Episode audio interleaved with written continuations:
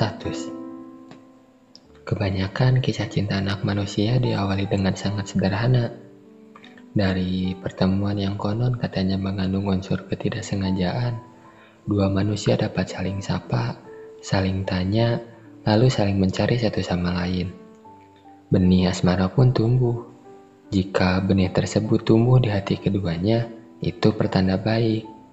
Namun, jika hanya tumbuh di hati salah seorang saja, ini yang akan menjadi masalah. Ujung-ujungnya dapat kita prediksi, status galau bertebaran, seiring dengan kode keras yang muncul secara sporadis hanya agar dia mulai peka. Padahal, mungkin saja dia peka, tapi tidak mau berurusan lebih jauh denganmu. Hehe. Manusia adalah makhluk berpikir, itu yang membedakan kita dengan ciptaannya yang lain. Namun, manusia pun makhluk yang mempunyai emosi. Sayangnya, saat emosi sudah menghampiri, kita sering kali kehilangan daya untuk berpikir jernih. Kita lebih sering memberi kode, padahal dialog lebih memberikan titik terang.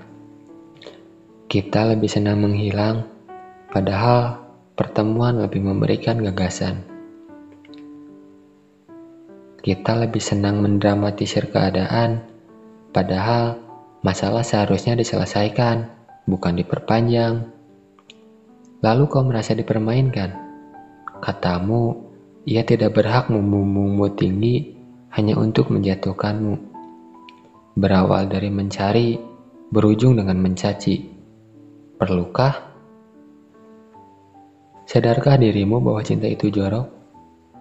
muncul di mana saja, bahkan di tempat tak terduga. Cinta itu tidak kenal etika, hilang tanpa permisi, bahkan di waktu tak terduga. Perasaan yang terbang tidak selalu berujung mendarat dengan selamat. Cinta yang sembunyi-sembunyi tidak selalu berujung ditemukan. Tangan yang saling menggenggam tidak selalu berujung dipastikan. Kadang kita harus mengalah pada kenyataan bahwa apa yang kita berikan tidak mesti sama dengan apa yang kita terima. Jadi, jika memang harus kandas sebelum bersemi, ya sudah, kenapa harus dipermasalahkan? Berkomitmen itu sama saja dengan bekerja sama. Kalau dia merasa tidak bisa bekerja sama denganmu setelah mengenalmu cukup dekat, apa harus dipaksa? Santai, Tuhan sedang mempersiapkan kisah yang lebih baik untukmu